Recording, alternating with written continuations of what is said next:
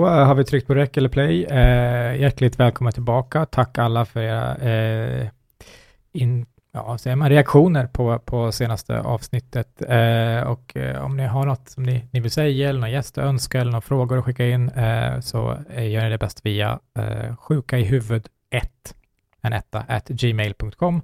Eh, och om ni vill stötta oss så kan ni göra det genom att eh, till exempel eh, efter när ni lyssnat så kan ni säga, ja, ah, det här var fem stjärnor. Även om ni tycker, så även om det är tre eller fyra just nu, men, men eh, ni stöttar oss bäst genom att trycka fem, inte genom att vara helt ärliga. Eh, och sen eh, kan man gå in på patreon.com slash sjuka i huvudet också om man vill bli Patreon. Um, idag är det, uh, jag tänkte säga det är bara jag, det är inte bara jag, men Daoud är inte här för att hans barn är sjukt och han har fortfarande inte lärt sig prioritera korrekt, så att han tar hand om sitt barn, vilket vi respekterar. Uh, men vi är ändå tre personer, för med mig har jag uh, två, ni får säga till om jag har fel sen, men jag får två doktorer, jag tror att ni båda är det i fysiologi, och ni, har, ni, är, ni är lite olika saker, lite föreläsare, ni är författare, ni är forskare, ni driver en podd och har skrivit en bok som heter Frisk utan flum. Och ni heter Jessica Norrbom och Maria Alsen. Alltså det stämmer. Alla sakerna. Alla sakerna. Vad bra. Vi har också skrivit en bok som heter Frisk utan fusk. Jaha, Mm. Vad bra. Och ni är biokemist. Gäller det här också på Maria? Jag är biokemist från Ja. början. Och jag är molekylärbiolog från början. Alltså inte, ja, vad är början, men ja, från Innan. det att man började plugga. Jag Föddes. inte som molekylärbiolog. Just det. Som molekyl Ja, jag började som en, Mm. började som en molekyl, blev molekylärbiolog. Just det. Mm. En, en rak linje. Men vad är det? Jag är ändå, vi ska prata väldigt lite om det här, men jag är ändå lite nyfiken. Så ni var, det, är det här samma spår? För, för, för mig är det här, det är lite, allt är naturämnen om man säger så. Just det. Så om man läser om molekylärbiologi eller biokemi och att sen doktorera i fysiologi, måste man börja om? Nej, vi läste, ju, vi, så här, vi läste ju parallellt på Stockholms universitet. Och Du och jag ja. vi- Du och jag, vi har ju Mm. läst egentligen ganska lika saker, men det var ju två olika hus. Och sen så råkade vi båda söka kursen Människans fysiologi Ja. på 90-talet. Ja, på, Och- på Karolinska institutet. Ja, en Mm. fristående kurs, där man då läser hur, ja, lär sig hur människokroppen fungerar. Och det är liksom, man behöver inte börja om på något sätt, utan då, det är ett nytt ämne. Mm. Men och där är- fastnade vi. Ja. Ingick det här i, i era bi- biokemi och molekylärbiologi? ja, det kan man säga. Man fick efter två år fick man välja kurser. Ja. Så då valde vi att läsa en kurs på KI istället för på Stockholms universitet där vi pluggade. Så att vi gjorde en, liksom en utflykt en termin och sen kom vi tillbaka till Stockholms universitet. Och sen Ja. gjorde vi en till utflykt till KI. Och sen blev vi kvar kan man säga. Mm. Just det, Mm. så är, det så att ni har en, en eh, vad heter bachelor på svenska? Ja, magister. En magister Ja. i de sakerna ni sa först Ja, och, eh, och sen så har ni doktorerat i fysiologi. exakt. Precis. Och Numera- fysiologi är ju ja, eh, läran om den friska människokroppen. Kanske man också ska säga. Ja. Precis. Så att man Mm. går igenom hela kroppen. Ja, för numera läser man kandidat och master Mm. och då är det tre plus två år. Men vi läste fyra år. Det här är ju ganska länge sedan. Vi Ja. är ju ganska Och det gamla. var ju på den tiden man Så- kunde plocka ihop kurser också. Man Ja. kunde plocka ihop utbildningar. Det, idag är det mer program som är Ja. färdiga. Så att Mm. det, det, var, det var lite, på det sättet kanske lite roligare för. Man kunde Mm. få lite fler spår. Ja, Mm, mm. men det gör ju också att ni har en ganska bred kunskap och det jag tänkte säga anledningen till att ni är här och sen hejda mig, men det kanske det är. Eh, ni har föreläst eh, och, och berättat sanningar för oss som var eh, på, på min utbildning då, på psykologprogram på KI. Och det är framför allt det, en sak som du sa Maria, men det har följt följdfråga som har fått, det har satt sig i, i he, jag ska inte tala för alla i klassen, hos många och hos, och, och, och hos mig också. Det är fantastiskt att få höra det här efter flera år. Ja, för det var, ja men det är som när, när vi hörde att barn inte blir hyperaktiva av socker. Mm. Den är Nå- tuff. Ja, det är sånt som, ni vet, som man vet. Mm. Ja, Jag vet väl vad jag har, jag vet väl vad jag vet. jag vet Mm. väl precis. Jag vet Och så väl vad jag- kommer det Jag har någon, sett det själv. ja, så kommer någon och säger du vet fel. Mm. Eh, kring något som man upplever som ganska grundläggande. Alltså det här, är en, det här är inte en kunskap jag behöver ifrågasätta. Eh, och då, eh, det, här, det du sa till oss Maria var att ämnesomsättning inte spelar någon roll, eller metabolismen liksom, för viktuppgång och viktnedgång. Eh, och du får rätta mig om jag, om jag liksom eh, fultolkar det här. det lite. Fast det är ganska intressant, Ja. så här, hur, hur lever det jag sa vidare? Och så efter samma Ja, och det blir som viskleken, ja. Mm. mm, I, mm. i, eh, i, i vila då, och att det, Mm. det är den här bilden man har av att du vet, vissa människor kan äta vad som helst, de går aldrig upp i vikt. Andra, även fast de tänker på vad de äter, eh, blir de tjockaste människorna på jorden. Varför är det, eh, är det så? Och då sa du, det, det stämmer inte. Så är det inte. Och alla tittar på varandra, Mm. överdriver lite grann. Men, det Mm. var så här, men, Och men tänker- min mm. kompis det. från när jag Mm. var liten och jag, eller min bror och min syster och så Mm. vidare. Alla har ju en kompis som kan äta hur mycket som helst och inte gå upp i vikt. Och sen en annan kompis som kan liksom titta på en bulle och gå upp i vikt. Ja, Mm. Mm. och jag är den första. Mm. Jag är en vuxen man per, enligt staten. Och jag har eh, aldrig, förutom när jag gått på antidepressiva, vägt över 60 kilo. Och eh, jag eh, äter konst, och har alltid ätit konstant skräpmat. Och vi kommer in på det andra också, olika, alla tider på dygnet, och äter på natten och eh, äter eh, chips och ostbågar och godis och choklad eh, daglig basis och sånt. Eh, och går, kan, kan inte eh, gå upp i vikt. Eh, och då sa du att det, det spelar ingen roll, det finns ingen skillnad i hur mycket man förbränner i, i vila. Kroppen gör av med samma, min och din. Just det, om man, om man, om man eh, liksom tittar på mm, hur mycket man, alltså fettfri massa brukar man prata om. Alltså om, man, om man ser hur mycket muskler, kanske är den viktigaste fettfria massan, består den här personen av, så är det liksom inte så stor skillnad mellan folk. Alltså att det enda som Eller- spelar roll är musklerna. Ja, det, det är ju Muskelmassan. det, är det vi kan förändra själva, kan man säga. Vår muskelmassa. Vi kan ju Mm. inte riktigt öka mängden eh, njurceller till exempel och så, och så vidare, utan, utan musklerna, om vi tränar på, vi ger mer muskler. Och det gör att vi Och då bränner... 40 kilo muskler på en person och 40 kilo muskler på en annan person, och liksom lite förenklat sådär, då kommer man bränna ungefär lika mycket om man ligger och vilar. Ja. Mm. Så att om vi, vi eh, fyra personer här nu med, med, med producent Karl också skulle äta, vad vet jag, vad som helst, en, en pizza, Mm. Mm. samma eh, pizza, och, och, och då, det, våra kroppar tar upp lika mycket och förbränner lika mycket tar- Ja, precis. Men sen beror det ju på vad vi gör. För vi pratade om det lite innan vi kommer hit också, Mm. det här med vad, är, vad menar man med förbränning och, Mm. ämn, Mm. och eller förbrukning och liksom ämnesomsättning. Och om vi bara skulle ligga och vila allihopa, nu, ja, säg att vi då har ungefär lika stor muskelmassa, då skulle det inte vara så stor skillnad. Men om vi, samtidigt får man ju se det lite över tid. Vad gör vi under ett dygn? Mm. sitter, ligger du och vilar 24 timmar och Karl, han har cyklat liksom 10 mil på det här Mm. dygnet. Alltså det påverkar ju Ja, precis. alltså, så här, när man rör förbränningen också. Och det, men är det själva, vad ska man säga, träningen, typ? Alltså att träna. För det låter, alltså om man cyklar 10 mil ju någon form av, av träning. Nej, det är som om- en bil som, som, som förbrukar bensin till exempel. Ja, Så kommer man ju använda den här energin man har ätit. Så det kostar, att flytta en kropp kostar energi. mm. Att flytta en kropp en mil kommer kosta en viss mängd energi. Och då var det också, eh, vill vill jag minnas, eh, att ganska lite roll verkar det spela för eh, viktnedgång, för att man var tvungen, nu får ni rätta mig om jag har fel, men om man typ sprang i en timme normalt, så var det typ, kan det vara 800 kalorier?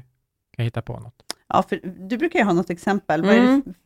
jag tror min klocka brukar säga kanske 700 kalorier på en timme. Jag vet inte vad din brukar säga, men Ja, Ja, men- 600 ja, ja, precis. kanske. Ja, när jag Mm. föreläser brukar jag ibland säga att man äter en halv påse smaksatta chips, mm. så, så brukar det stå att det är ungefär 773 kilokalorier tror jag. Mm. Och om jag, med liksom min kroppshydda, skulle då springa en mil, då skulle jag inte ens bränna dem, utan jag skulle bränna typ 500. Mm. Så att Ja. jag, jag kan springa alltså, en mil på en timme, då har jag inte ens bränt bort den energin som en halv påse chips ger mig, 150 gram chips. Nej, precis. Mm. Precis, så Så- det är ju alltid lättare att liksom få i sig kalorier på det sättet, alltså Ja. mycket kalorier, än att förbränna dem genom rörelse. Mm. Men det är klart ändå att rör man sig mer kommer man ju att förbruka mer energi. Alltså så att det Och det hänger var ju ihop på det sättet. Exakt, och där var det ju då det, det budskapet som du har lämnat oss med i alla fall. Eh, Mm. sen vet jag inte om det var det, men det är Mm. egentligen, det, det som var starkast fast hos mig, det var kalori in, kalori ut. Ja. Det är allt som spelar roll. Eh, förstår jag rätt att det också inte finns några sjukdomar som påverkar det här? Jo, det gör absolut. Ja, typ sköldkörtel. Absolut. Ja. Eh, men det är ju en sjukdom som man måste medicinera. För eller emot. Det är där, vad är det grammatiskt korrekta? Medicinerar man mot sjukdomen eller för? Ja. Ja, men man måste i alla fall ta mediciner eller på något få en behandling, annars är det en dödlig sjukdom. Ja. sjukdom. Mm. Så, eh, Mm. men i, eh, om man är frisk, Mm. då är det ju bara hur många kalorier man stoppar in, hur många är i den här pizzan och hur mycket rör jag på mig sen efteråt? Alltså hur förbränner jag? Mm, och sen så har man en viss viloförbrukning också då. då. Mm. För att vi ska Oh, ju fortfarande är fortsätta samma. andas. Beroende på om du har, alltså, om du har 20 kilo mer muskler än mig, Ja, då kommer du bränna mer energi i vila än vad jag gör. just det. Så att det, Bränner då, jag mycket mer?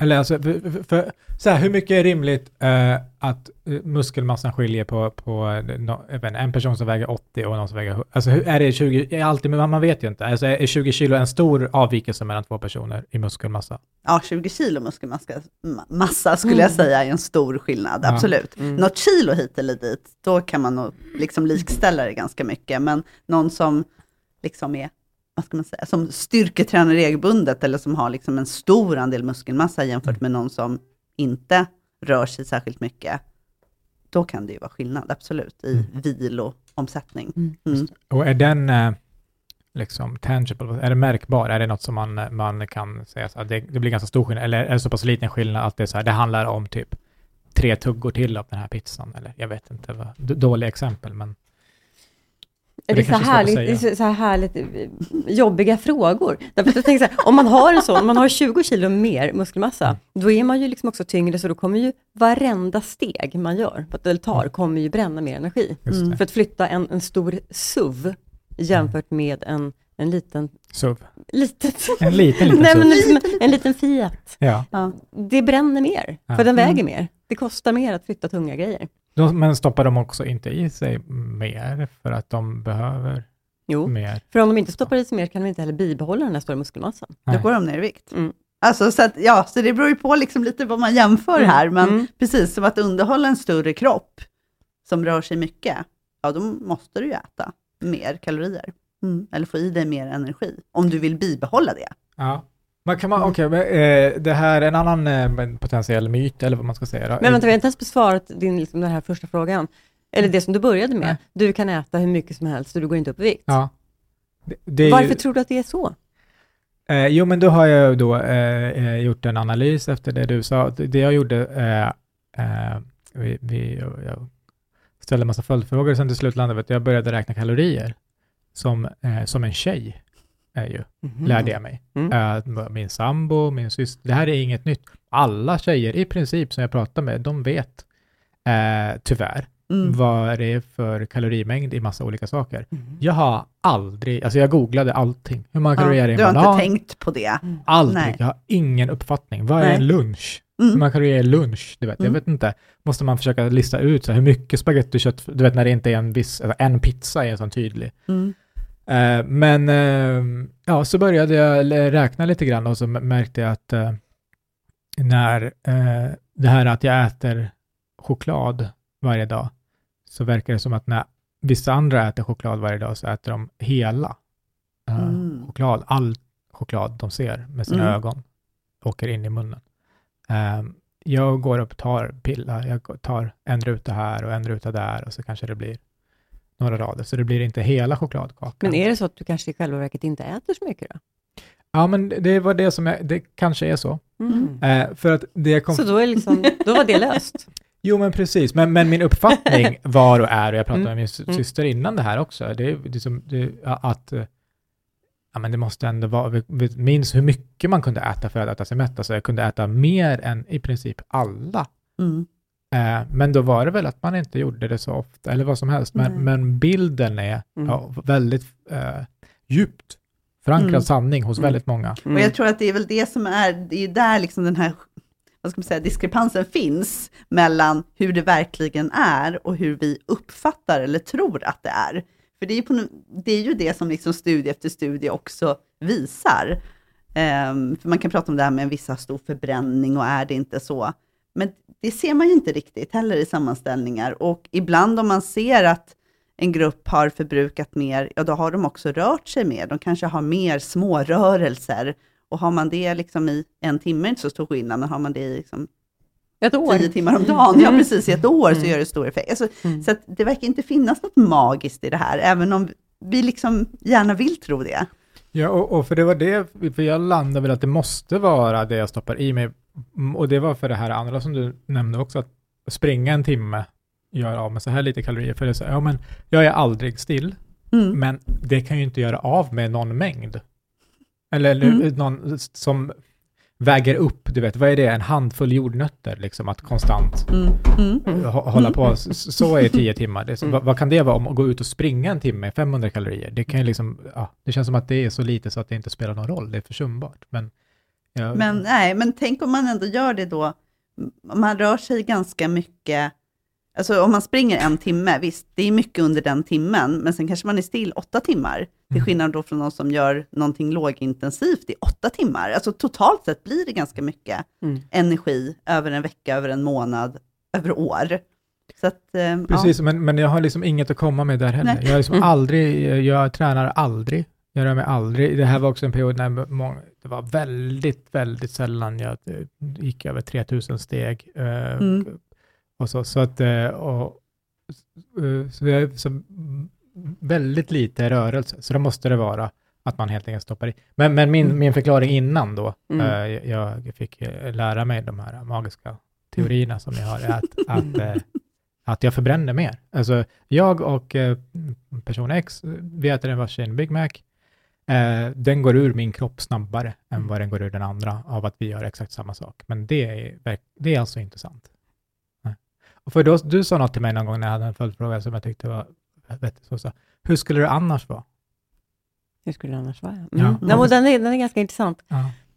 Och, och jag eh, tänkte lite grann på här när du sa att man, man äter samma sak, två personer. Det, det som jag också ofta hör, det är att, att man kanske, och det är inte så lätt att veta om man inte har läst de här ämnena, men att, att, att vissa personer kanske inte skulle ta upp maten i sin kropp, Ja. utan Mm. att det liksom bara åker rakt igenom. Mm. Och så är det ju inte, utan vi, Hur funkar det? Ja, det är, tittar man i läroböckerna så står det liksom, vi tar upp 100% av all energi som vi äter och dricker. Mm. Så att Mm. vi kissar och bajsar inte ut någonting som vi liksom har- precis ätit eller druckit. Finns det, någon, eh, finns det någon, eh, något fall när det inte är så?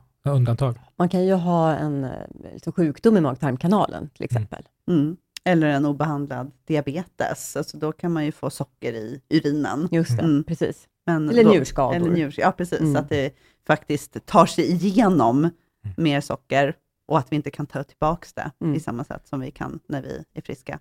Och då, men då är det som ni säger, då är det något som är sjukt. Då Ja, är det sjukt. Och då går man ju ner i vikt, alltså ganska Precis. snabbt. Alltså då kan ju kroppen inte tillgodogöra sig energin. Men Mm. annars så, allting som är i, energi som min kropp kan ta upp, kommer den att ta upp. Ja, Mm. Och då, eh, det, det eh, ledde mig in på en annan eh, sak, som du sa, det var med vitamintillskott. Och det är dyrt kiss. Eller liksom, det är, jag vet inte om det var exakt dina ord, men man kommer Det att kissa det ut det. Eller? kanske, men räknar man... Alltså, ja, vi, vi, skulle ju skriva det i en av våra böcker. Ja. Ja, men det var just med C-vitamin. Ja. Mm, Mm, med mm. C-vitamin skulle mm. vi göra det. Och så, så räknar, det var du det, Jessica räknade på det där. Det var, blev inte dyrt kiss alls. Nej. Det var, det var Fast det Som var ju C-vitaminbruset. Man Ja. kanske tänker om man köper jätte, jättedyra såna här multivitamintabletter. ja, eller jättefina märken. eller jättefina Så märken. Designade etiketter. Mm. Men vad då? det blir väl ganska dyrt kiss mot tank, med, med, med, jämfört med vatten?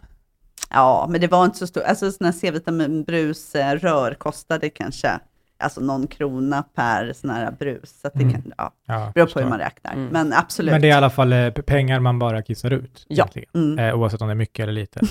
Precis. Ja. Men inte lika smärtsamt som att kissa pengar. Liksom, det är bättre form. Nej, det är Jag tror bättre inte det, med va? det här bruset. Tror Ja. jag. Har ni haft njursten någon gång? Nej, Det är så jävla ont. Ja. Jag blev väldigt validerad när de sa att det är eh, ungefär samma smärta som att föda barn. jag har hört att det ska vara värre. Ja, jag med, egentligen. Jag ville Mm. Vi bara inte säga det. Nej. Eh, Men vi kvinnor har fått barn, vi kan säga det. Ja. ja, exakt. Mm, mm. Mm. Eh, det, det, känns, det känns bra att höra. Jag Mm. tror inte det är sant, men, men det kändes bra att, att få det Det är nog en väldigt jobbig smärta i alla fall. Ja. Mm. Nej, men det här med vitaminer, alltså det är ju så, det pratar vi ju om ibland. Alltså, och har, har du en brist, då är det såklart jättebra. Livsnödvändigt ett, kanske. eh, Livsnödvändigt Mm. att ta tillskott eller äta någonting som gör att du faktiskt eh, alltså, bygger upp nivåerna. Mm. Men det, vi är ju, det är ganska få, i det här landet i alla fall, som har vitaminbristsjukdomar och är, liksom, om det inte beror på, då, på någon annan sjukdom, någon tarmsjukdom eller liknande. Och särskilt som C-vitamin, som är en vattenlöslig vitamin, det är jättelätt att få i sig dagsbehovet av C-vitamin. Jätte, jätte, jättelätt, även om du inte liksom äter berg av grönsaker. Just det. Så det är nästan man måste aktivt undvika för att uppnå vitamin, de grundläggande vitaminnivåerna som vi behöver. Ja, nästan så. Ja, Och det som händer då, eh, om man bara förstår det rätt, i, i kroppen, då att då tar du mer vitaminer, så vitamintillskotten, för du är redan på max, så då går de ut i urinen. Om de är vattenlösliga. Precis, Ja, som, okej. vi, som C-vitamin till exempel är en vattenlöslig vitamin och den kissar vi ut. Sen finns det ju fettlösliga vitaminer också, som vitamin A och Och- D. Och vad händer med dem? Ja, de lagras ju då mer i, alltså, i, i fettväven Mm. och det är klart, där kan vi ju snarare få ett överskott. Nu är ju inte det heller så jättevanligt, jag har inga siffror på det i huvudet, men, Nej, men jag ringde ju och du har kollade. ringt och kollat det. Mm, Till fettväven. Giftinformationscentralen faktiskt. Mm. Ja. Ja, det är, hallå fettväven. Ja. Nej, och det, det, folk dör inte i Sverige av det, men man kan ju få biverkningar av att äta för mycket D-vitamin till exempel. Mm. Men här Det är inte har, ovanligt. har vi inte generellt, är inte det en vitamin vi har brist på i Sverige under i alla fall delar av året?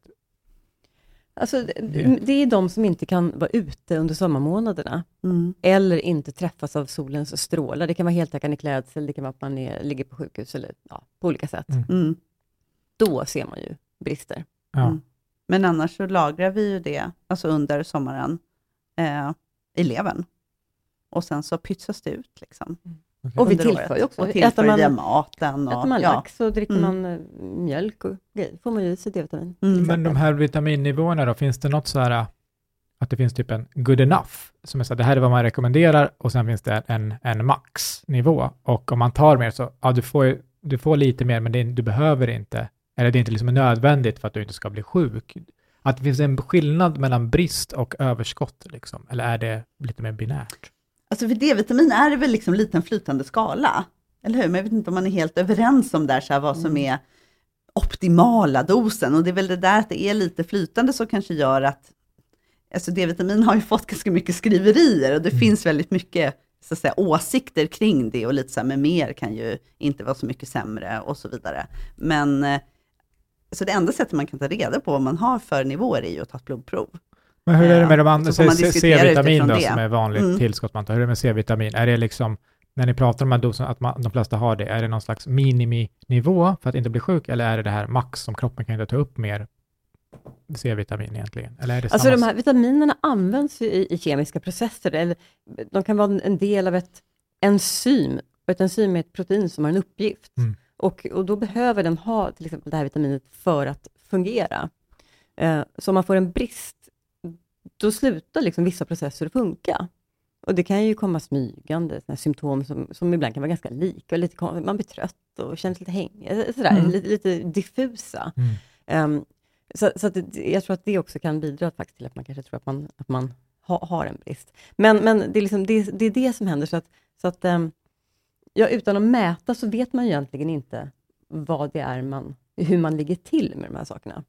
Eh, men utan att, om man inte får i sig de här mängderna, så, så kommer man ju få funktionsbortfall på vissa Mm. Mm. vissa delar. Och det kan vara ganska många processer. Så det blir liksom lite svårt att svara på exakt var går gränsen. Ska man, ska man ha 100 procent, men man kanske funkar ganska bra på 95 procent också. Eller Mm. med vissa vitaminer, det här kan ju inte jag, nu jag spekulerar, men vissa Mm. vitaminer kanske man kan ha, funkar ganska bra ner på 50 procent eller något sånt. Just Så, så att det, Och det är inte så att vi ligger liksom och maxar kroppens Mm. processer heller hela tiden, så att det blir ju, ja det blir lite så hypotetisk fråga, men Mm. samtidigt så eh, är det ju också så att det finns en, som du säger, den här övre gränsen, det är inte så att kroppen bara kan omsätta hur mycket protein som helst heller, eller protein, vitamin, Nej. inte protein heller för den delen, men vitamin, så att, och det är ju därför som det här överskottet faktiskt, ja, om det är vattenlösligt, då kissar vi ut det, för det finns Mm. liksom ingenstans att vi lagrar inte liksom det, eh, de vattenlösliga vitaminerna, utan ja, det finns ingen användning för dem, då får vi skicka ut dem igen.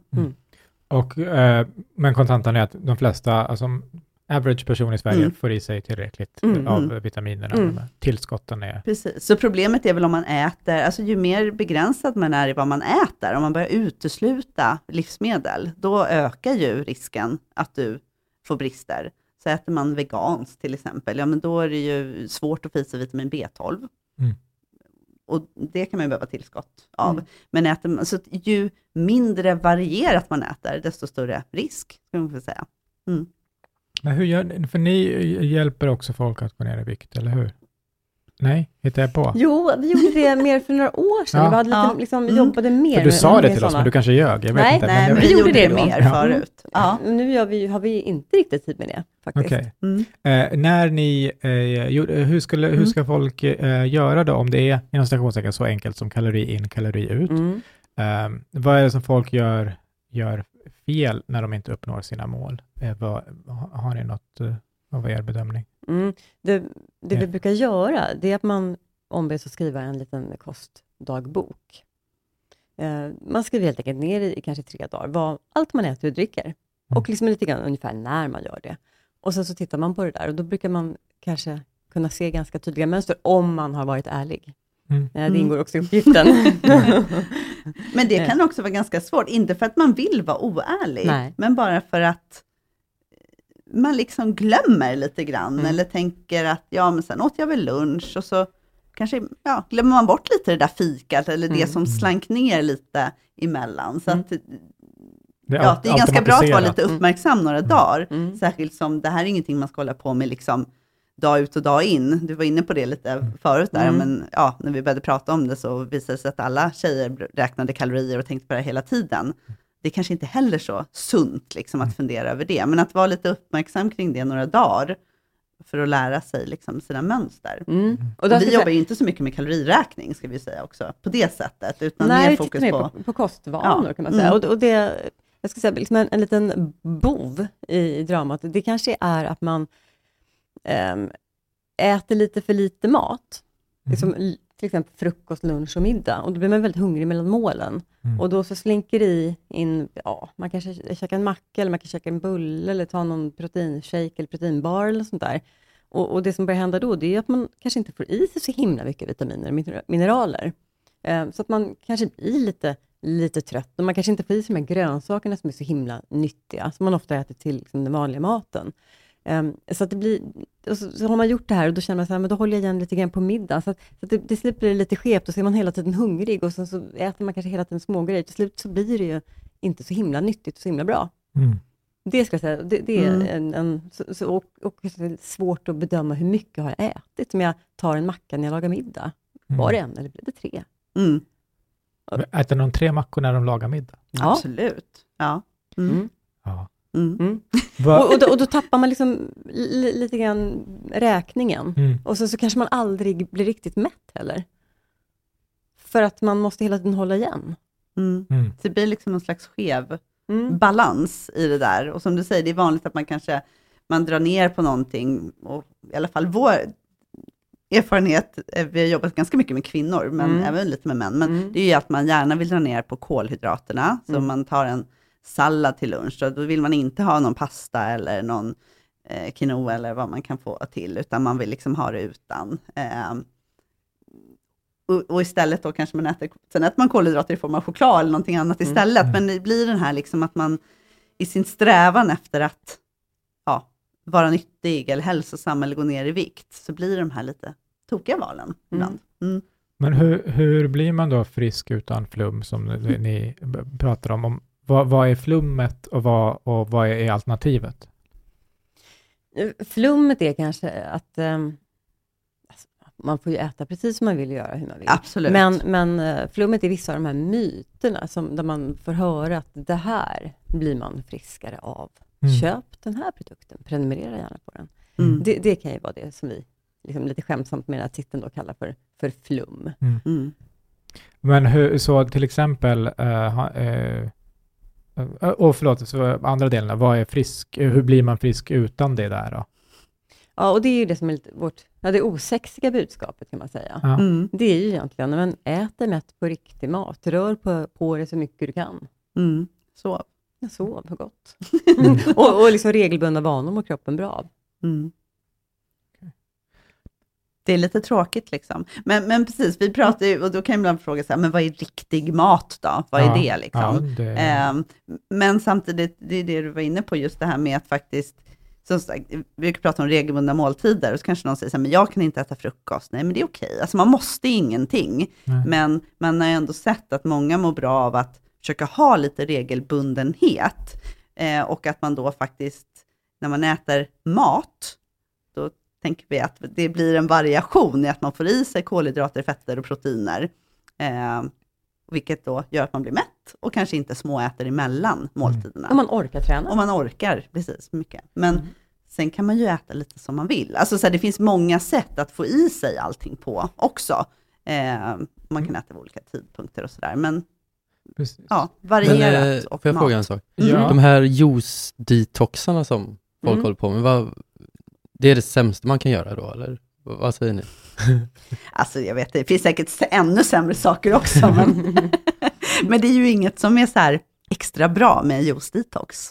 Därför tanken är väl att man ska rena sig. Ja. Ja, Mm. och, men så, det har jag också läst om, så här, att drick ett eh, glas eh, vatten med pressad citron i. Mm. Jag gör det själv, jag, jag är jätteskyldig, Ja, jag gör det Carl varje går ju morgon. på allt. Vi Ah, pratade om det okej. tidigare. Ah, han, är ja. som, han är som en katt.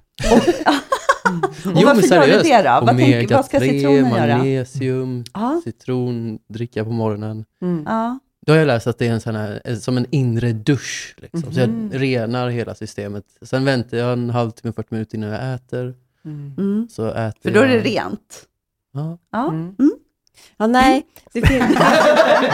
nej, nej, men det, det, det finns, det har man inte sett på något sätt att det skulle göra. Varför skulle, var, på, hur, Ja. hur skulle det ske? Kan man? Men sådär, jag Och jag, läser det, mycket det om jag brukar holistik. tänka ibland, så här, som är ganska skön tanke för mig, det är så här, hur skulle vi ha klarat, liksom, kom, från 50 000 år sedan fram till nu?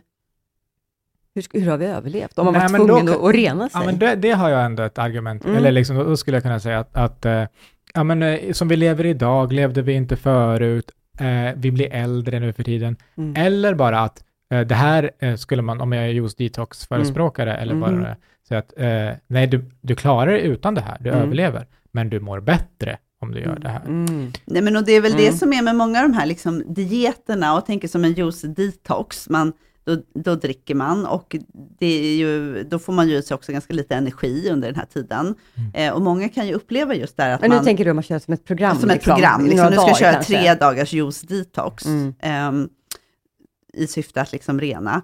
Då många upplever just den här lilla kicken, liksom att åh vad jag blev pigg och fick energi. Mm. Men det är ju ehm, också på grund av att kroppen liksom hamnar ju i en stresssituation. Mm. Vi överlever ju så att säga med lite energi under ganska lång tid, men vår kropp går ju igång på att okej, det här är ändå en stresssituation för kroppen att inte få tillräckligt med energi. Så vi behöver ju vara alerta och pigga för att liksom kunna ut och hitta energi också. Så det är ju en form av stressrespons som går igång och som många kan uppleva som lite så här euforiska, Mm. medan andra kanske snarare får ont i huvudet och mår jättedåligt. Alltså så här, vi kan ju reagera ganska olika på det, men ehm, det finns ju många som vittnar om det. Och det är ju snarare liksom för att kroppen liksom går, går igång på Mm. att vi måste försöka hitta mat Mm. nu. Men när vi pratar detox, så kan vi inte bara säga till alla lyssnare att vi har ju en lever och de flesta har två njurar. Mm. De är galet bra på att rena insidan. Det är de som kan det. Ja, Och de gör det oavsett vad vi äter och dricker. precis. Ja, om vi inte förgiftar dem så att vi liksom Mm. får organskador. Men, men Mm. liksom, Nej, men Det så det är inget i en juice som kommer bidra till njurarnas eller leverns funktion Nej. det sättet. Snarare då att eh, minska alkoholintag och eh, ja. Ja, men precis. Andra- förändringen bi bidrar till det, så absolut. Mm. Mm. ja, och om man istället för att ta ett halvt glas renat, Ja, tar vatten med citron, då säger jag go for the lemon. precis. Det kanske snarare vad man byter ut det emot då. Mm. Jag, jag har så många sådana här matmyter, Mm. eller eventuellt. Min, eh, jag behöver inte outa, en, en lärare Mm. någon gång i, under min skoltid, i- innan universitetet, Mhm. sa Alltså, att... eh, jag, alltså inte den här vilken, läraren. vilken Nej. kollega? Ja. Nej, exakt, precis. exakt. Sa att eh, det är, om man drack, eh, att det gjorde jättestor skillnad om man drack vatten innan maten istället för läsk. Att bara göra den skillnaden var stor för att om man drack läsk så förberedde man kroppen på att nu så ska vi göra av med energin fort, så då lagras den på något annat sätt. Eh, Ja, Om aha. man drack vatten så gjorde det inte det. Eh, kan, och det här är kanske inte någon, jag vet inte hur, om någon annan har hört det här, men kan det här stämma? Spelar det någon roll om man dricker Vilken rolig grej. Alltså vi tar ju upp all energi. Ja. exakt Men det är klart, det tillför ju mer energi om du dricker läsk Ja. före maten. Och då lagrar vi in Ja. mer Ja, som fett. För all energi görs om till fett. Just det. Det som Mm. inte liksom förbrukas det ska ju Ja. så att det till blir ju fett. mer energi, men det är liksom... Nej, det här med att vi... på något vis kan liksom skicka signaler till kroppen. Alltså Och man kan se- mixtra med dem. Ja, alltså man, tänker, man kan tycka att kroppen är ju smart på ett sätt, men den är ju också osmart. Alltså våra celler tänker ju inte, utan de kommer ju bara reagera på det som händer. Så mag-tarmkanalen tar upp, oh, socker i blodet, okej, då kommer det liksom sugas in i cellerna som kan ta emot sockret, för att vi har en bra blodsockerreglering Mm. om vi är friska. Mm. Så att, nej, Och det var, kunde någonting lagras i musklerna? Eller Mm. Kolhydrater lagras i- i musklerna. Ja. Så vi har våra små, små lager, så att, det är ju också evolutionärt jättefiffigt. Mm. Eh, så där är ju en annan grej faktiskt man skulle kunna komma in på, att eh, kan man sticka ut och springa före frukost? Ja, om man har käkat liksom, kolhydrater dagen innan till exempel, då har vi de lagren kvar i våra muskler. mm. Man kan väl göra det ändå? man kan göra det ändå. Ja, men då kan man springa långsamt. Men vill man kunna springa fort, så måste man ha kolhydrater, eller ta i mycket. Ja. Då måste man ha de här lagren i musklerna. Eh, så att då kommer man kunna använda dem och ändå springa upp för en backe. Och sen lite bara kanske det äh, allmän, eller för du sa, ni sa att energi blir fe- fett. Ja, det, det är liksom det vi lagrar Mm. överskottet som på Ja. Eh, men eh, eh, visst, eller nu får ni säga om jag, det här är också en uppfattning har att fettcellerna i kroppen är konstanta. Eh, men de kan, men är det så tills man är typ 12-13 eller något sånt där? Eller Mm. från att man är det? Mm. Man brukar ju ha, ha, säga att man kan ha lite olika år, Ja. men ungefär där. Mm. Det är väl lite strax före pubertet kanske. Ja, Eller något. så, så är de, eh, så om man var liksom överviktig där så är det Mm. mycket svårare sen att man är Mm. viktig, för du har de fettcellerna du har. Men de också förnyas, visst för, förstår, jag, förstår jag rätt, att en del, typ 10% av fettcellerna förnyas också, försvinner och förnyas. Så man får nya fettceller och en del dör. Ja, så verkar det vara. Eh, Ja. Det är det senaste jag har hört. Det Ja, vi försökte ju kolla upp det här för Mm. ja, ett tag Mm. sedan när vi pratade om det här. Mm. Ehm, finns lite olika teorier. Ja, men, men det, som det verkar vara, det är ungefär som du säger, det är som Mm. det senaste vi läst i alla fall. Det är att man, när man är liten så kan man liksom öka sin mängd fettceller och när man är vuxen, har man då många med sig, då är det svårare att... Just det, så för att gå ner i vikt då, så det man, det man kräver av människor, eller om man har varit överviktig som ung, om man har fler fettceller helt Mm. enkelt, det är att man behöver gå och vara hungrig, eller i alla fall inte mätt. För att om de, alltså de måste äta, deras fett, för varje fettcell vill bli fylld typ, eller? Tänker jag fel? Ja, men fettväven har, skickar ju faktiskt också signaler Mm. ehm, Mm. till, till andra delar av kroppen. Och det är väl liksom en sån, en sån ehm, Fyll mig. signal som kan vara lite svår att stå emot. Mm. Ja. Men precis, men man måste, så det är ju snarare det här, liksom den signalen kopplat till ens beteende. För att Mm. det är ju fortfarande så att energin måste in i kroppen. Mm. Ehm, Och beteendet att äta. att äta, Ja. ja. Mm. precis. Och att då kunna hantera ja, känslan av sug eller hunger. Eller, Precis, och hur mycket jobbar ni med det då, med människor? För man pratar alltså den psykologiska aspekten av, av allt Mm. det här, som- för det är ändå människor och beteenden. Som, Mm. hur, eh, hur hjälper man människor? För det, jag antar att det är det som folk har svårt med, det är så svårt att ändra beteenden generellt. Liksom. Mm. Ja. D- Där har ju vi ibland tipsat om faktiskt att söka psykologisk hjälp. Mm. För att liksom, hantera eller klara av en beteendeförändring. För det är ju inte så himla lätt att göra på egen hand alltid. Mm. Det kan vara Nej, och vi hade ju två psykologer med när vi skrev vår första bok, Frisk utan flum, Mm. När vi då gjorde ett litet så att säga, experiment. Man Mm. fick då eh, ja, testa då att ändra sina vanor lite kring kost och träning. Och då hade vi också två psykologer med som pratade lite om jag menar, olika strategier och hur man kan tänka då kring att eh, om man vill göra en förändring och hur man kan försöka underlätta det eh, för sig. Och vi pratade ju också lite om så hur hjärnan fungerar och att vi människor ändå är lite programmerade till att vi gillar ju de här liksom snabba belöningarna, Mm. både när det gäller saker vi äter, men också liksom om, om vi tittar ut nu och det är mörkt och kanske regnar. Det känns ju just nu ganska skönt att stanna här inne, kanske ja, Mm. ta en kopp te eller Mm. ett glas vin eller vad man gillar Mm. och så krypa ner under filten istället för att sticka ut och springa. Mm. Och det kommer ju liksom vara belönande för oss nu. Mm. Men vi kan ju liksom ändå säga till oss själva att mm, men jag vet att gör jag det här kommer det också kännas bättre efteråt. Det kommer bidra till liksom bättre hälsa på sikt om man gör det här några dagar i veckan. Men det är ganska tungt steg i början att Mm. göra de förändringarna. Men vi kan ju. Alltså, kan men mm. man kan behöva lite olika stöd i Mm. det såklart. Jag vet en gång en person som jag berättade för att det är inte farligt att vara hungrig. Och den Mm. personen var chockad länge. Va?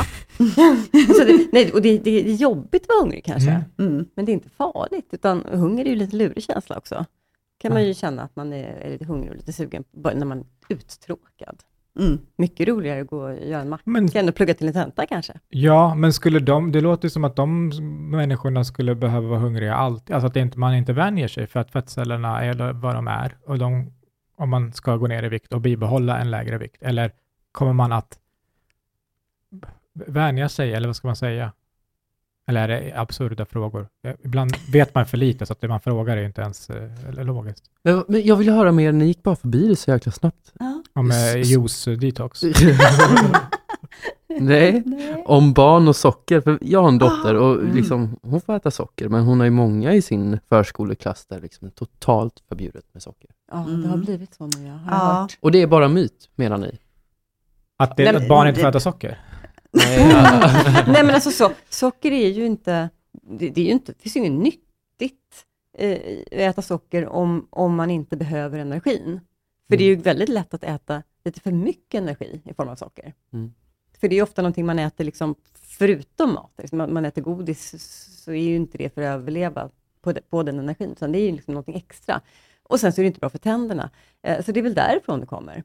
Men det är ju inte farligt att äta socker. Det är inte giftigt, det ger inte diabetes, det ger inte Är det alltså skillnad på cancer. socker och kolhydrater i form av energi och, alltså, och proteiner och, och så, eh, eh, som ni pratar om, som lagras som fett? Är det mer eller mindre i... Det pratar man jättemycket om, Mm. vad man ska... Alltså det är ju lika mycket energi i ett en gram kolhydrat som i ett gram protein. Mm. men det är mer energi i ett gram fett. Så Mm. fett är ju liksom mer energitätt. Men det här med socker, alltså det vi pratade om i början var ju då myten att barn blir hyperaktiva Mm. av socker. Mm. Ehm, och det, det vill inte vi heller tro på i början. Det när vi, vi läste ju det här Nej, verkligen och man inte. var så här, nej men fast det är så det måste vara. och vi har ju läst, det finns ju många och stora sammanställningar på det här nu. Och det som man liksom ändå har kommit fram till är ju att det är ju framförallt den här förväntanseffekten som verkar driva det. Att vi tror att barn blir hyperaktiva av socker. Mm. Då ser vi också det. Och det kanske är i samband med att det är ett kalas och de är jätteglada och så vidare. Ehm, men det är snarare så att man faktiskt kan bli trött av socker. Och eh, du brukar ju föreläsa också för polis, på polisutbildningen och Mm. för de som jobbar skift och liknande. Och där är ju rekommendationen att man inte ska äta på natten eh, och, Och inte äta och inte äta socker. socker. Mm. Liksom. Så att, Men jag vet inte om det är därför som man inte får äta socker på dagis. nej, Eller precis. Nej, nej, precis. Jag tror det här är lite olika Mm. saker, men det är Mm. liksom ena har lite fött i andra. Mm. Men också att det skulle vara extra skadligt med socker. Men, Ja. när, men det då? Alltså när på tiden man äter? När, när, vilken tid på dygnet? När på tiden? Det är inte... När på tiden? Nej, alltså, det, Ta in mer om jag äter, för, det har men du man tar ju ju också upp hört. allt, har vi sagt. Ja. Nu har vi sagt det. Ja, Nu, har- nu är det så. Ja. I läroboken står det 100 procent. Ja, det får vi hålla det. Ja. Så, så att om jag äter en, en pizza Mm. 03.20 eller 17.00 så är, är det samma effekt.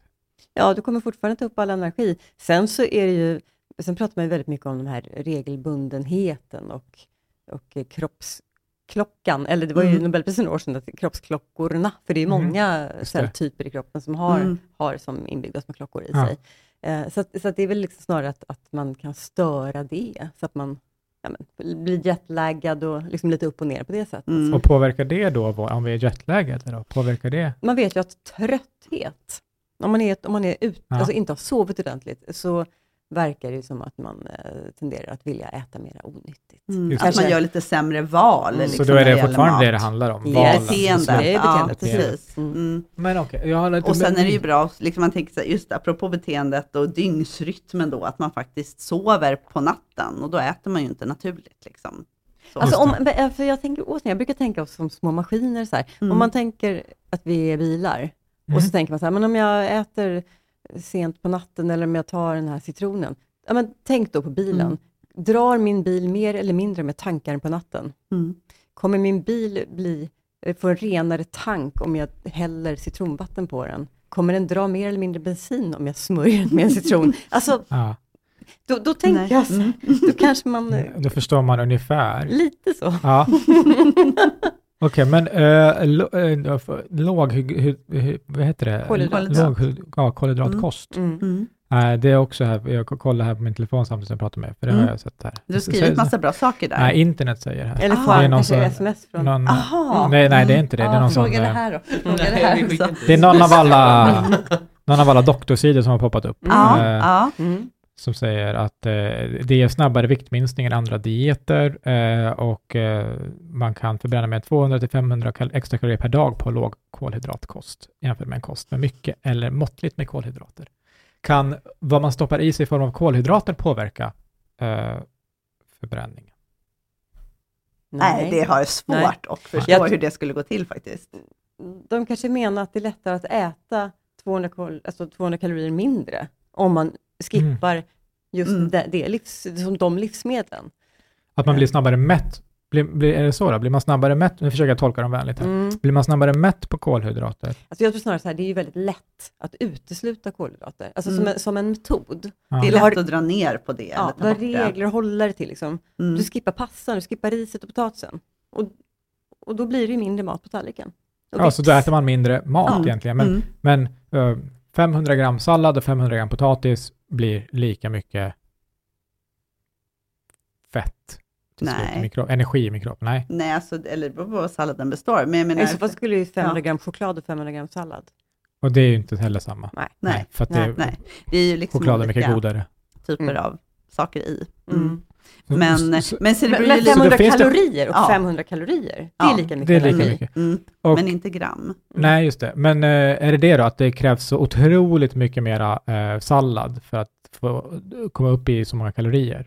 Så att man, det är bättre att äta. Men om alla bara åt sallad, skulle man...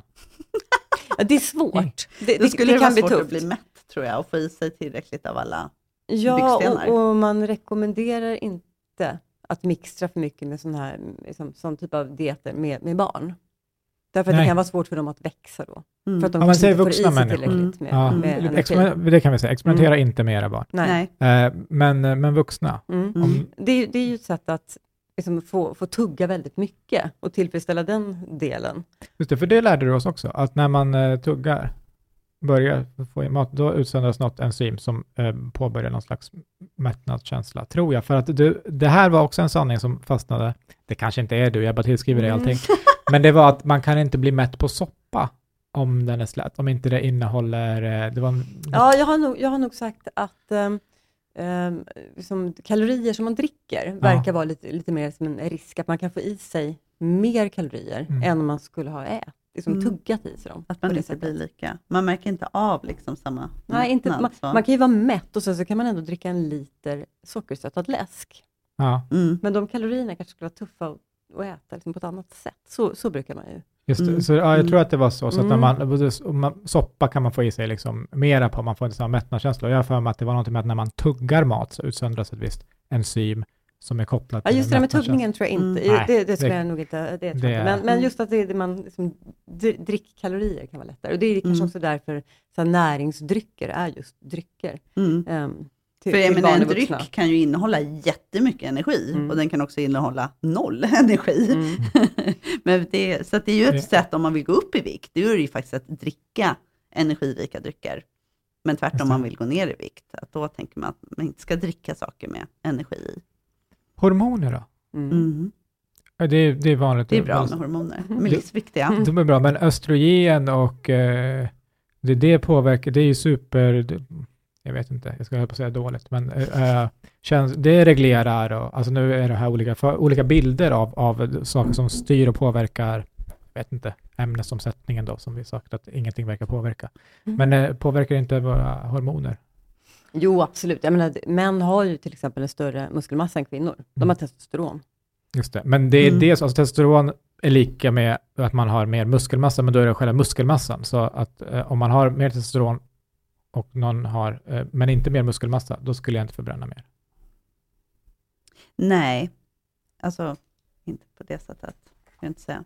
Ålder då? Det är, Mm. för, det var, för du hade en kurs med, med en, till, en kollega till dig, eller en, ni var två stycken, och, och eh, minns att till och med hon blev förvånad när du sa att, att, man blir, att när man blir äldre, då är det inte heller någon skillnad på förbränningen. Eh, och, eh, Ja, alltså det man, det man ser den största orsaken Mm. till minskad eh, förbränning är ju att man blir av med muskler och den största orsaken är att man inte rör sig. Mm. Så att det behöver inte vara något liksom magiskt i sig, att man blir, liksom, när man blir äldre, men utan det är ju mer vad beteendet gör, alltså, eller hur, hur man lever, som då, så att säga, påverkar det. Stress då? Kortisol? Mm. Det ska jag också på. Det, det, står, det säger alla här. Super, Stress, ja. Superdåligt Mm. kortisol. Ta det lugnt, mindre kortisol, för kortisol också, bu. Och sånt. Ja, vad ska vi säga, alltså, det är Men ju, också kortisol, yay! Yay, ja precis, kortisol är också ett livsnödvändigt hormon. Mm. Ja. Alltså man kan säga, vi har ju liksom en stressreaktion bara. Eh, och fördelen om man säger vid fysisk aktivitet, då är det ju jättebra att kortisol eh, liksom frisätts till blodbanan, för det gör ju att vi får energi i blodet, alltså vi frisätter liksom socker och fett. Eh, och då kan vi använda den energin i våra muskler. Men om vi, och sen, så, sen slutar vi träna och då sjunker stressnivåerna. Mm. Och det är jättebra. Men så om man Men- har en hög nivå av stress hela tiden, påverk, vad, vad har det för effekt på eventuell vikt upp eller nedgång? Alltså just med kortisol, eh, det, det är ju väldigt mycket den metabola regleringen. Och med det menar jag då mm, liksom blodsockerregleringen. Så att om inte jag ätit på länge, precis Mm. som, eller om jag tränar och Mm. behöver liksom få energi till blodet så att det kan gå ut till alla celler som behöver det, då kommer jag ju frisätta kortisol. Ehm, ja, och hur det påverkar vikten. Ja, eller Ehm, ja, det, det, det påverkar våra sockernivåer i blodet Mm. och gör att de är välreglerade. Och sen har det också andra effekter såklart. Um, mycket kortisol, om vi till exempel tittar på personer som måste ta kortison Mm. som medicin, så blir det hormonet kortisol i kroppen. Mm.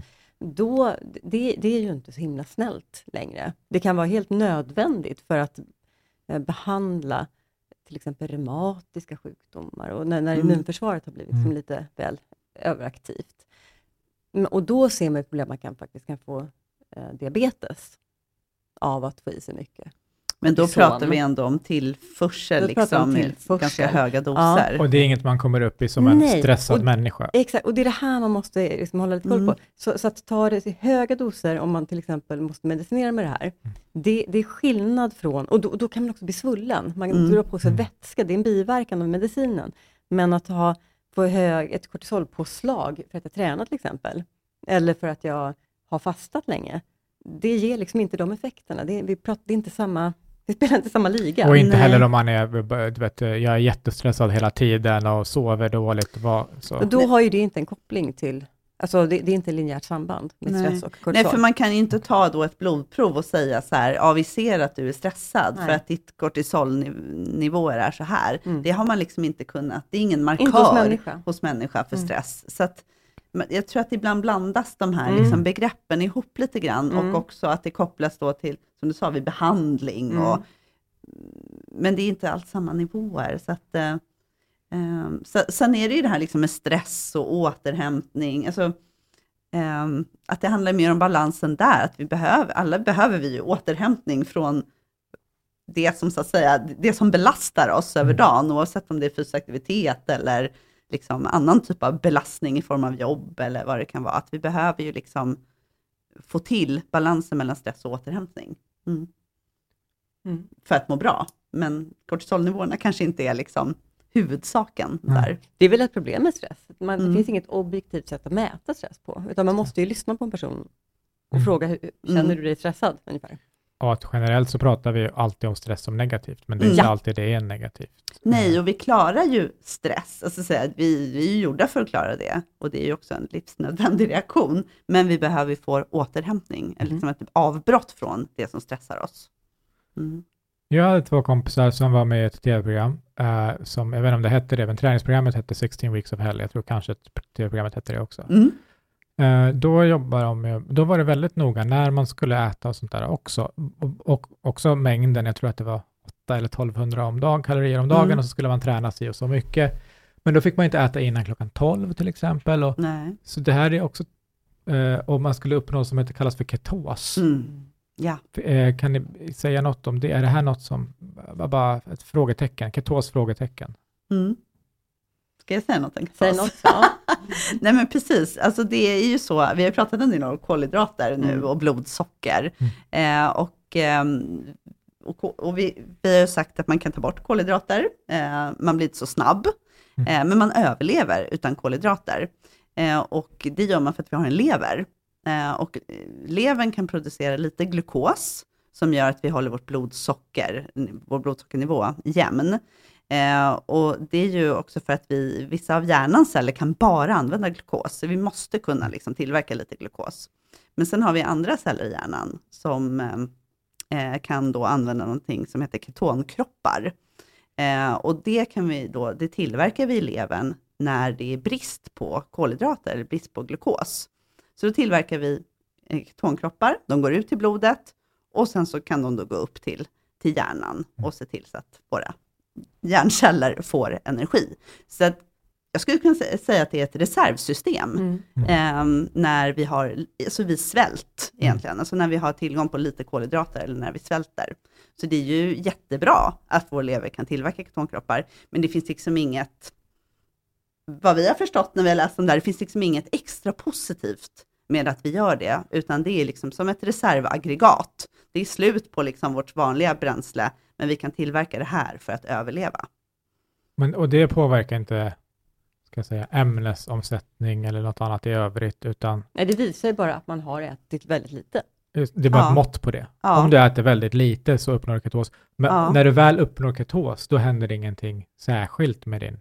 Alltså man kan ju då säga, någon då som förespråkar ketos skulle ju Mm. då säga att då kommer det ju eh, öka din fettförbränning. Ja, Och det Exakt. gör det ju för att du måste ju, det kostar ju fortfarande lika mycket att driva din kropp. mm. Och om du inte har kolhydrater, då får du ju förbränna någonting annat. Och det vi har då är ju fett och protein.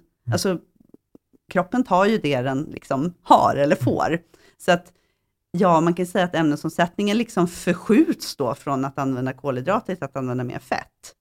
Men det behöver inte innebära att den totala förbränningen eller förbrukningen ökar. Nej. Alltså, så det är ju helt olika saker. Det kostar fortfarande Det lika kostar mycket att fortfarande driva lika den. mycket. Ja, liksom, men istället Men man för att- luktar illa i munnen. ja, Okej, och, och, och för att du har inte stoppat i dig energi, så den är inte av med den, utan den tar av lagren. Mm. Ja. Eller, för du gör av med mer än vad du får i dig på en Mm. dag. Mm. Men det kan ju vara att du får i in, dig, kalorier ja, ut. Ja. men det kan ju vara att du får i dig energi, fast Mm. du får i dig energi i form av fett. Ja. Så det behöver inte betyda att du har fått i dig jättelite energi, men det betyder att du har fått i dig jättelite kolhydrat i alla fall. Mm. Ja. Eller att du har fått i dig totalt väldigt lite energi. Fast om man hör de här, de har ju fått i sig De har fått i sig för lite. Ja. Eh, Eller inte Mm. för lite. Alltså de, Ja. eller för lite, ja mindre än vad de gör av med. Just Ja. det. Och därför går de ner i vikt. Mm. Ja, Ja. men det var så, Och så luktar de lite aceton i munnen, för Mm. en av de här ketonkropparna är just aceton. ja, Och det gör att man luktar då Mm. lite skumt. ja, Mm. ett, ett pris som var villig att betala Mm. eh, under inspelningen. Men de blev ganska smala, eller hur? ja, det är det absolut sjukaste jag har, eh, Ja, jag så- såg lite. ja, men jag har Mm. känt på, alltså Ja. eh, på eh, deras kroppar. Ja. Ja, nej, det, var, det är det hårdaste jag har känt. Ja. Men de åt ju inget och de tränade hårt. Alltså så här, Ja, nej, men, men det jag var tror de svårt led att ganska liksom, mycket. eh, att de led. ja. Det är olika, de har olika, de två personerna, Östermans, har olika psykiska styrkor. Både, både starkt av båda, men jag tror att eh, en led mer än den andra, Mm. andra av, av, att, av att göra det. Men jag är väldigt eh, imponerad mentalt att man liksom or- orkar och det är st- stor påfrestning. Och det livet rullar på i övrigt också. Och Mm. de ska ta hand om barn och jobb och allt sånt där. Liksom. ja. Eh, så att det, Det är ganska jobbigt att leva så. Ja, men, men du nämnde ju här att de fick inte äta före klockan 12. ja. Och där återigen, vi sa ju så här att, det- att utesluta kolhydrater, det är en ganska, för många kanske en ganska lätt regel att följa. Mm. Och där är ju också som periodisering, en ganska lätt regel att följa. Om du har bestämt då, om man tittar på klockan, nej men, klockan har inte gått, det är inte 12 än, då Nej. får jag inte äta. Ja. Nej men då så. Då vet jag det och då är det lätt att följa. Och då är det lättare att dra ner också på mängden mat du äter, för, för i alla fall för vissa. Just det, men om de hade att hoppa ätit exakt mål. samma mängd mat, Mm. men de hade eh, skjutit en timme tidigare, Mm. då gör det ingen skillnad. Nej. Nej. Och det är ju återigen liksom att det här blir lite poppis i olika typer av medier. Det handlar ju, eh, skulle jag säga lite att man återigen översätter resultat som gjorts på studier där folk inte är friska. Ja. Alltså där man har någon typ av metabol sjukdom, alltså typ 2-diabetes. Och då gör man de här fastestudierna. Och då, som Maria säger, så får man äta på kortare tid, då äter man mindre, då går man ner i vikt, för att de hade en större fettmassa än vad de behövde på kroppen. Och då tillskriver man liksom de här positiva effekterna eh, kanske inte alltid i studien, men när man tolkar studien sen, som att det var fastan. Mm. Men det var ju att de åt mindre. Mm. Eh, Och de blev och hälsosammare. de blev hälsosammare, men de hade ju å andra sidan då en så att säga, metabol avvikelse eller störning från början. Så att de vann ju på att bli hälsosammare. Men är man redan hälsosam och inte har någon problematik, då ser man ingen effekt. Men är det inte frustrerande för er då, som eh, också lever och verkar och försöker kommunicera ut den här kunskapen, där det verkar finnas, jag vet inte om folk är skojare eller om de verkar, för det verkar vara eh, många vedertagna sanningar som inte är sanningar. Mm. Hur kan det vara sån otrolig skillnad mellan, alltså nu har ju ni, det, det är inte av inget som ni har startat, gjort, skrivit de här böckerna och gjort den här podden. Liksom. Mm. Är, det, är det frustrerande? Mm. Ja. Ja, ja, men det är, lite så det började, ja. eller hur? Det var Skulle därför vi det? Mm. grundade hela vårt bolag. Mm. Faktiskt, för att vi såg det på en löpsedel. Frustration AB. Ja, Ja, men faktiskt. ja. Och vi kände att det här det är inte rättvist. Det är inte sant. Det är Nej, inte sant och det är inte rättvist. Och det är många där ute som, är, som kanske gör saker också för att man vill ju göra så gott man kan. Mm. För sina anhöriga, för sina barn. Och så ska, ska man hitta på en massa sådana här jobbiga saker att göra för att bli hälsosammare. Och sen så kanske man inte ens blir det. mm. Det, det, ja. Nej, det är frustrerande, Det är absolut. frustrerande, ja. Mm. Jag förstår verkligen det. Men jag tänker också, jag har, eh, men eh, grapefrukt då? ja. Hur är det med det? För här säger jag, kolla här, Ja. här kan det gå ner, om du vill gå ner i vikt på nolltid, Mm. alltså det är hur fort som helst. Mm. Ja, verkligen. Eh, då är det en bra sak, du kan gå ner fem kilo på rekordtid. Oj. Ja. Mm. Eh, ät grapefrukt till frukost för att sätta fart på förbränningen. Kan det Ja. vara något? Kan det vara något? Nej, men tillför lite, alltså om man inte tillför någon energi, då måste man ju ta av det man har lagrat. Det är Mm. ganska lite energi i grapefrukt. Mm. Så att, Okej, ja, Det är inte heller särskilt gott. Så att, jag gillar det är grapefrukt. därför man inte okej. äter det. Ja, Nej, precis. ja, då skulle jag äta väldigt, väldigt lite, men jag skulle Ja. vara tvungen att äta det. Mm.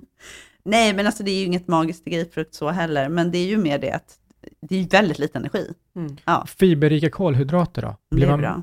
Är det bra, blir man mätt, man blir mer mätt på mindre och då på mindre energi? Kan det stämma? Eh, ja, det, det, det håller på och gojsar i tarmarna under längre tid. Ja. Ehm, och liksom, så det ger en viss fyllnadsgrad kan man säga. Mm. Och sen är ju kostfiber väldigt nyttigt av, Mm. för tarmarna, av, för att liksom maten också, eller ska man säga, bajset egentligen passerar snabbare. Så man ser att det minskar risken för cancer i tjock och ändtarm. till Mm. exempel. Så att, så att fibrer, det är liksom, dels är det nyttigt, men man kan också uppleva att man faktiskt blir mättare av det. Mm. Och det är därför då man inte ska utesluta alla kolhydrater. Alltså Nej. för när man gör det, då tar man ju bort liksom de här, alltså det som är kostfibrer, alltså fullkorn. Mm. Ehm, så att, att behålla fullkornsprodukter är ju jätte, jättebra. Ja, för det är ju ingen som säger att man måste äta vitt bröd, utan man säger ju att ät det grova brödet. Mm. Men det, det är sämre med vitt bröd, säger ni? Ja, det är mera fibrer i det grova brödet och fibrer är jättenyttigt. Mm. Okej. Och, och vi pratar liksom inte så mycket energi, utan här pratar vi om att fibrer är bra för Just det, men, mag-tarmkanalen. Mm. men blir jag tjockare av vitt bröd? Det är på hur mycket du äter. Jag äter lika mycket. Eller vad, vad är problemet med vitt bröd? Jag Nej, men fattar pro- liksom inte. Nej, men problemet är väl vad du, så att säga, om du bara äter vitt bröd, då får du inte i dig så mycket vitaminer och mineraler. Alltså, så att, Men vem äter bara vitt bröd? Det är ju Nej. helt sinnessjukt. nej, nej, men, nej, men det är väl det här, om du, bara, om du aldrig äter fullkornsbröd, alltså var får du i Okej. dig fullkornet? Alltså, så att man måste ju se liksom till helheten. Mm. Och vad är fullkornet till för? Vad ska det ge mig? Ja, det är alla de här bra grejerna i tarmarna. Mm. Ja, okej. För eh, bakterierna i, i tarmarna, de älskar också, det är deras mat. De Mm. kalasar på det som inte våra liksom, tarmenzymer kan bryta ner. Mm. Så att det, mm, det är liksom gojs och det bidrar till, eh, som Maria sa då, fyllnad i tarmen. Okej. Mm. Så, så, men ni har ändå maten ni kan rekommendera, eller som ni gör när ni eller om man läser en bok, så finns det så här att det här är, det här är lite bra mat att äta, eller är det bara... Nej, vi brukar nog fokusera på att säga att man ska försöka få i sig alla vitaminer och mineraler. Man ska Mm. äta mycket fibrer, Mm. Ehm. Äta varierat. äta varierat. Äta mat. Mm. Det är som hemkunskapen i Ja, högstadiet. det är inte mycket roligare så. lite tråkigt, men Ja. ändå, det är det som funkar. Det funkar fortfarande. Ja. Mm. Ja, men och sen så, vi pratade om det på vägen hit, när vi pratade lite telefon faktiskt. Mm. Men vi har ju ett eget råd som vi brukar ge till folk när Ja. vi föreläser. Ja. Och det är det här att man kanske ska fokusera tillräckligt mycket på hälsa. Mm. Därför att livet består av så himla mycket mer också. Det är ju lätt att, eh, du sa alla tjejer räknar kalorier, men hur kul är det? Man kan ju, eh, Sådär. läsa om, om segelbåtar eller vad man nu har för intressen. Jättedåligt exempel. eh, Men jag tycker det var ett jättebra exempel. Eller solceller. Alltså, Ja. man kan ha olika intressen och det finns så himla mycket där ute än att... Än att ha ett överdrivet fokus på mm, liksom, hälsa. Att det kan vara ohälsosamt i Mm. sig. Mm. Kanske Mm. för vissa. Mm. Nämnde jag det, det här eh, cool sculpting? Mm. Att man kan frysa sina fettceller då för att döda just dem. det. Just Och att de sen det. kan, kan, eh, kan dö, så man, man, man blir av med dem vid viss Mm. temperatur. Mm. Kan det funka? Så, så slipper jag ha dem. Det är Det något är som väl som erbjuds. fettsugning då? Ja. Nej, det, det är något lite annorlunda, men typ. Ja, men precis. Men hur det då? Fettsugning? Eh, Eller du vet, så eh, operera gastric bypass? Ja, fast nu är vi, nu ja, är vi nu på är det oli- olika, olika... saker. Ja, okej. Ja, mm. Hur fungerar de pratar vi olika? sån här fettkylning och fettsugning, Ja, Mm. då är det ju underhudsfettet man trixar med ja, och får bort. Och underhudsfettet, ja men det är kanske är det som man ser som en, en valk så här, men underhudsfettet är ju det som är det snälla i, i Mm. fettvärlden. Det taskiga fettet, det är ju det som man har runt midjan. ja, Det viscerala fettet, bukfett. Man. Mm. ja. Och den blir man inte av med på det sättet. Nej, precis. Och det som man gör då med gastric bypass, det är ju egentligen, det minskar liksom mängden som får plats i magsäcken. Alltså, Mm. Och det har man ju sett goda effekter av. Mm. Men det gör ju att man kan ju äta väldigt mycket mindre. Mm. Ehm, Och det finns det olika och typer det finns också lite av olika em, typer av det. Men det är ju mer ett sätt då att faktiskt minska i vikt. Så att det är ju Mm. liksom lite olika Mm. saker.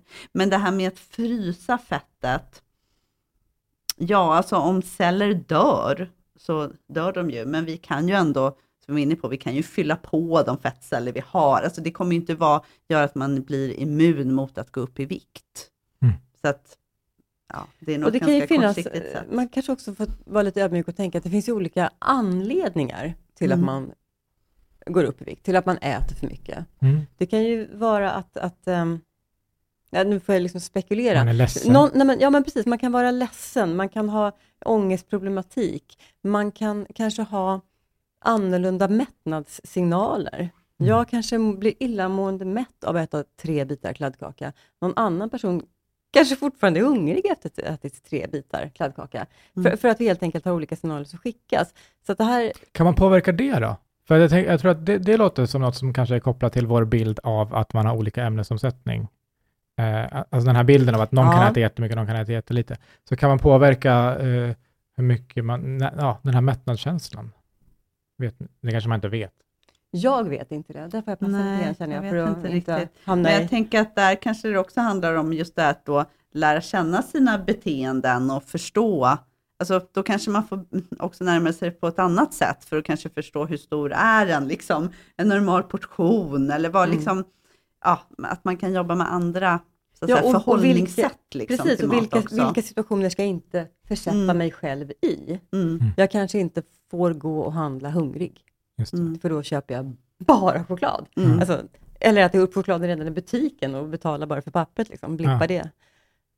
Så, så att det, precis, så beroende på vad man har för Beteenden. beteenden och, och, Mm. och bakomliggande orsaker, så kanske man, det kanske kräver olika behandlingar. ja. Mm. Har vi pratat, kan man ha tjock benstomme? Det, sa ni det? Mm. Det har vi inte pratat om. Nej, Nej. Ja, alltså, det, Det var också som barnförklaring. Precis, Ja, jag är bara, Nej, men och så tittar man så här, men kolla här, bara spinkig Ja. handled. Alltså det är ju inte skelettet som väger mest på kroppen heller kan vi konstatera. Men det skiljer typ ett halvt kilo. okej. Men att ha Ja. liksom grov eller... Så det är inte. snarare det som är runt benen som har betydelse Mm. ändå. Mm. Mm. Och, och det där är också lite roligt, när jag skulle förklara för en person att nej, men det är verkligen, tänk på alla utgrävningar man gör. Mm. Alla skelett. Mm. Det är, det är liksom inte så Det är inte här... jättemånga tjocka skelett Nej, eller? det är inte jättemånga tjocka skelett. Nej. Och det är till och med svårt att se skillnad på män och kvinnor där. Man får ju titta på höftbredd, liksom, om de har fått barn och sånt där. Om jag om minns rätt från, nu är jag ju verkligen ute och cyklar. Ja, men det ska vi vara. Men det, det Ja. är på den nivån, så att Mm. Nej. nej, det, det det, det, det, är kanske ett halvt kilo vi snackar om. Jag ska strax låta er, er gå, Eh, men jag kan Mm. inte, alltså du vet, det, det, de här Det är Det här är frågor ändå- här. Mm. Ja, Mm. och det här har ni säkert svarat, jag ber om ursäkt till de som lyssnar och tycker att det här har du redan svarat på och släppt Mm. det redan. Men, men det här är liksom, den här Welloby-sidan, ni vet, på Aftonbladet. Mm, eh, mhm. Så det är ändå så här, det når ut till alla Mm, hela tiden mm, i mm. princip. Och då säger de så här, eh, ni, ni har redan lite grann besvarat det, men jag vill ändå säga fem tips som kan höja din viloförbränning. Eh, man- kan man, eh, om man tränar, beroende på hur man tränar och vad man tränar, kan det ändra så att om man tränar som man typ konditionsträning så förbränner man längre under längre period. Man har högre menar puls. Så. Mm. Jag tänkte så här, ja om man styrketränar får man ju större muskelmassa. Ja, Och jag tror att just det här med förbränning finns det så otroligt mycket ihopblandningar Mm. med vad man liksom, ja, vad man menar. Men det är klart, man, man har ju visat så här, tränar man ett, eh, ja, ett jättehårt intervallpass Mm. eller tränar man eh, så så här 50 minuter i sträck istället, så förbränner man ungefär lika mycket över ett dygn, så att säga. Ehm, så att, ja, vad, alltså, vad vill jag säga med det? Men ja, att eh, det är klart, tränar du väldigt intensivt, jättehårt, får ett stort stress, stresssvar, ja då ligger det kvar lite längre efter passet än om du gör ett lite mer lågintensivt pass. Och påverkar skulle- det förbränningen? Alltså hö- höjd puls, är det lika med höjd förbränning? Ja, Men återigen, vad menar man för, alltså förbrukning? Ja, det är klart, gör du någonting där du använder dina muskler, då kommer du förbruka mer energi. Mm. Men jag skulle inte säga att det är samma sak som att du för, förändrar din viloförbränning. Nej, när Men du är jag tror klar med att man träningen. mixtrar, jag tror att man Mm. blandar ihop begreppen när Mm. man gör de här listorna. Mm. Ja, för att det är så här, om, om du är super, om du är riktigt andfådd, röd i ansiktet och helt Mm. slut efter ditt pass kan alltså förbränningen öka i upp till 24 timmar.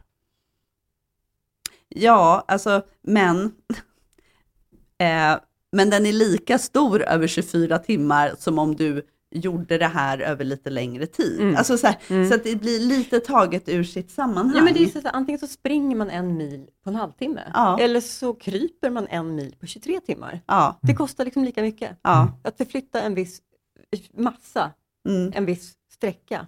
Så det är, mängden man gör av med när man tränar. Eh, det påverkar inte sen den där pizzan jag äter efteråt, hur min kropp förbränner den. Nej, nej. Alltså man pratar ibland om man har då säga en syreskuld, så har du arbetat, har du kört det här hårda intervallpasset, Mm. då kommer du ha liksom en liten svans efter passet, där, Mm. du, där det fortfarande kostar lite energi. Du är inte nere på liksom din viloförbrukning direkt när passet slutar. Nej.